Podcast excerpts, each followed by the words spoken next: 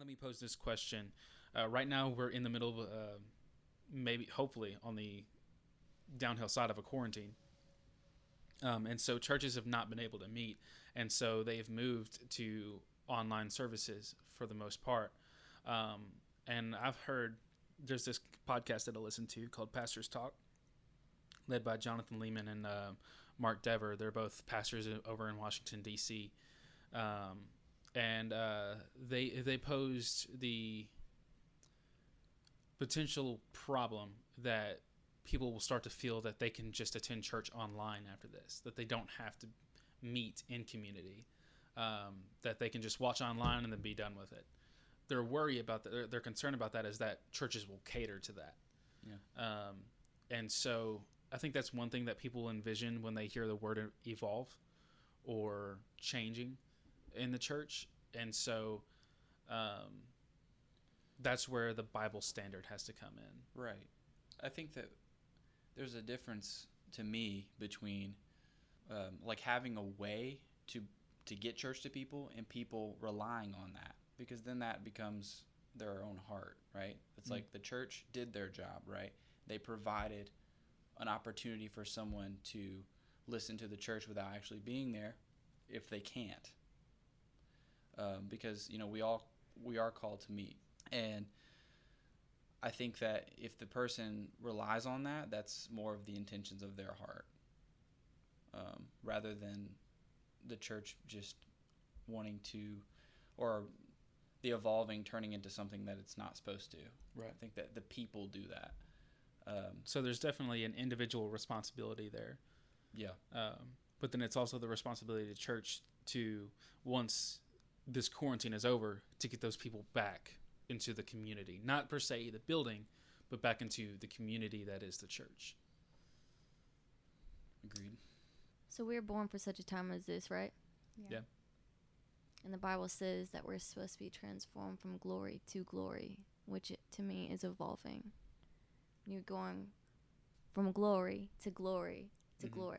When you go from glory to glory, that means there's going to be a deeper darkness and a deeper darkness and a deeper darkness because yeah where there is deep darkness, the glory of the Lord is going to rise upon, and we're mm-hmm. supposed to arise and shine. So if a person is not wanting is wanting to be comfortable with this online stuff and and and not using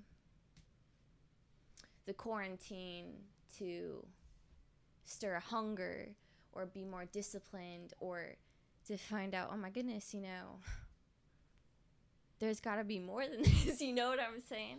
You know, I do. I agree with you. I think that um, it is an individual responsibility. I think that the church is doing well with transforming from glory to glory by getting the gospel out because that's what they're doing. Now, the people who are already in the church, who are already disciples of Christ, it is their responsibility to stay disciplined. I mean, discipline, disciple comes from the word discipline. Yeah.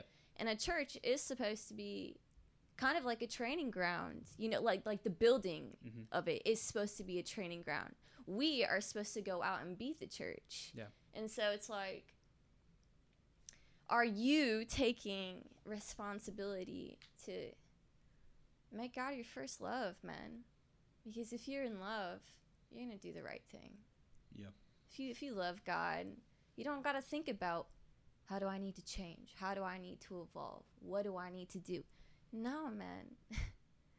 you just love God so much. You're going to love people and you're to it's going to overflow from you.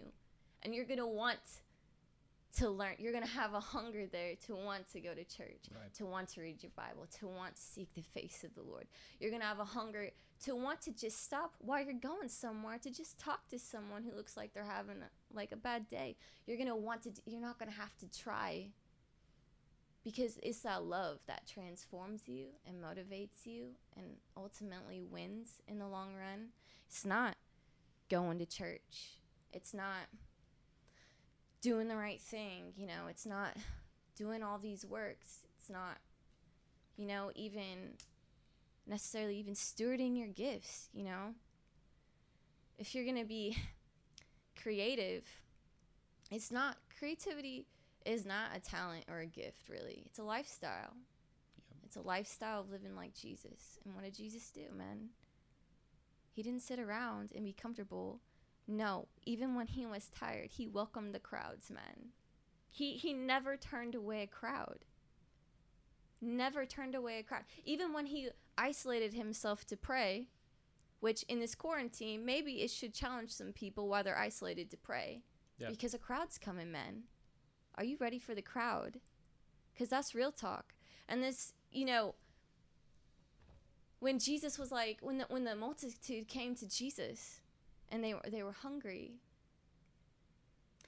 you know, the disciples are, are trying to be like, um, we need to send these people away. Like, we don't got food. You know, they need to go get food. And Jesus is just like, wait, man. just just wait. Like he was unwilling to turn the hungry crowd away. And I just want to add to that. By the way, he was exhausted by this point. He had been preaching all day long. Yeah, man, he was exhausted. Yeah. he was exhausted. And when you when you are satisfied by Jesus and he he satisfies your hunger and your thirst and you live in a righteous life. Because those who hunger and thirst for righteousness will be filled. If you're not hungering or thirsting for righteousness, you're going to be filled with whatever you're hungering and thirsting for, and it's not going to satisfy.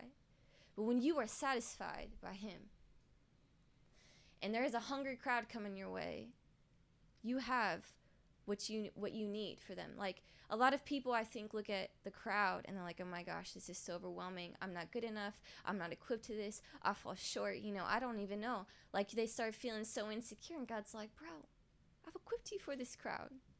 Just take that two fish. You know that that bread. Just multiply it. Bring it to me. What you have inside of you will multiply and be more than enough for the crowd." And I believe that out of this quarantine, people are there's there is a hunger in people right now and they're being filled with that righteousness. And they're knowing the love of God. And they're going to go out and they're going to be facing impossible situations in massive crowds. And they're not going to shrink back from them.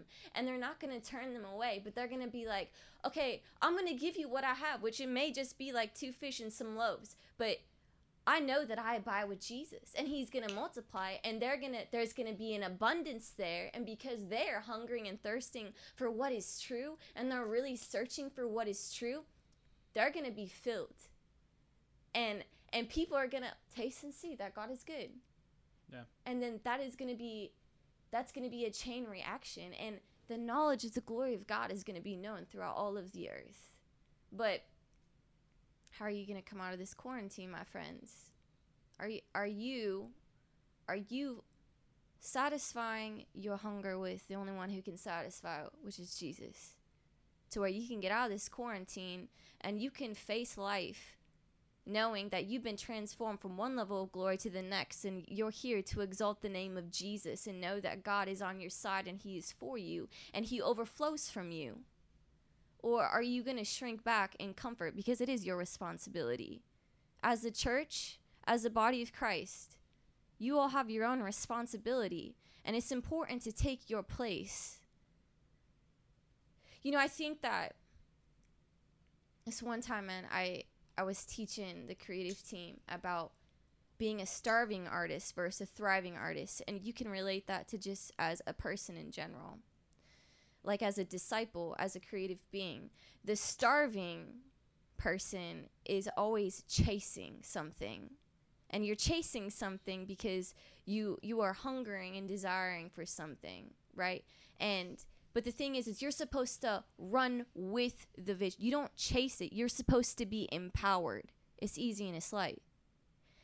The thriving artist is empowered and runs with the vision the starving artist is always going to be has an earn mentality. You got to earn, earn, earn, try, try, try. But the thriving artist, no, they're generous. Because God provides for all their needs. And they give. And because they give and they sow, God gives more to them and abundantly more than what they ask for. Because He provides for all of their needs. The starving artist is always putting themselves out there. Putting themselves out there. Just they don't know where they're supposed to be. They're just, you know, I'm going to put my stuff out here, here, here. I'm going to go this place, this place, this place. And it's everywhere. And they get exhausted. But the thriving artist knows their place. And they step in line with their placement and where they're called to be. And so I know that I use that as like an artist, but as a as a human being, if we would stop, you know, the world is always trying to chase, is always trying to earn, and is always trying to put out. But it, when you are empowered by God, you're you're gonna be empowered, and you're gonna be you're gonna give and be provided for, and it's gonna be it's not you're not gonna be trying, and it's not gonna be in your strength. You have to die to your strength. You have to die to what you know for the Holy Spirit to actually come through because I believe, even myself, I know I'm quenching Holy Spirit in ways. And I don't want that. I pray every day, I'm like, God, please search out any religious thing within me. You know, I humble myself to you. I, I want to die to myself. You know, I want to be able to stand before God and I just want to say, good job. You did everything I told you to do. I do not want to stand before God and have Him say, you know, your strength got in the way. If you would have just given me your strength and let my Holy Spirit come through, if you would put your confidence in me when you thought that that you didn't really know any, like you didn't have the knowledge to do it or you weren't equipped to do it, you would find that being secure in me is going to take you to greater heights, and your insecurity is going to keep you right there. That's good. Because you know, God says, I I believe that part of evolving is doing it different, but you're still doing it you. Do it different, but do it you. Get to know your new self. Mhm. You know, part of of evolving and being the new and transforming with the word of God, not conforming with what's happening in culture, in the quarantine, and anything else, is is shaking off old things, transforming into your new creation. There's this one time, you know, like I was like, God was telling me to do something, and I was like, man, I don't know about that. It just doesn't really seem like me. And He's like, well, that's not fair. You don't even know who you are. I created you. And if you think about it, the things that God asked us to do, if we would not even look at the situation, the environment, the people in, involved, or whatnot, we would say yes, right? Because we love God and we want to be obedient.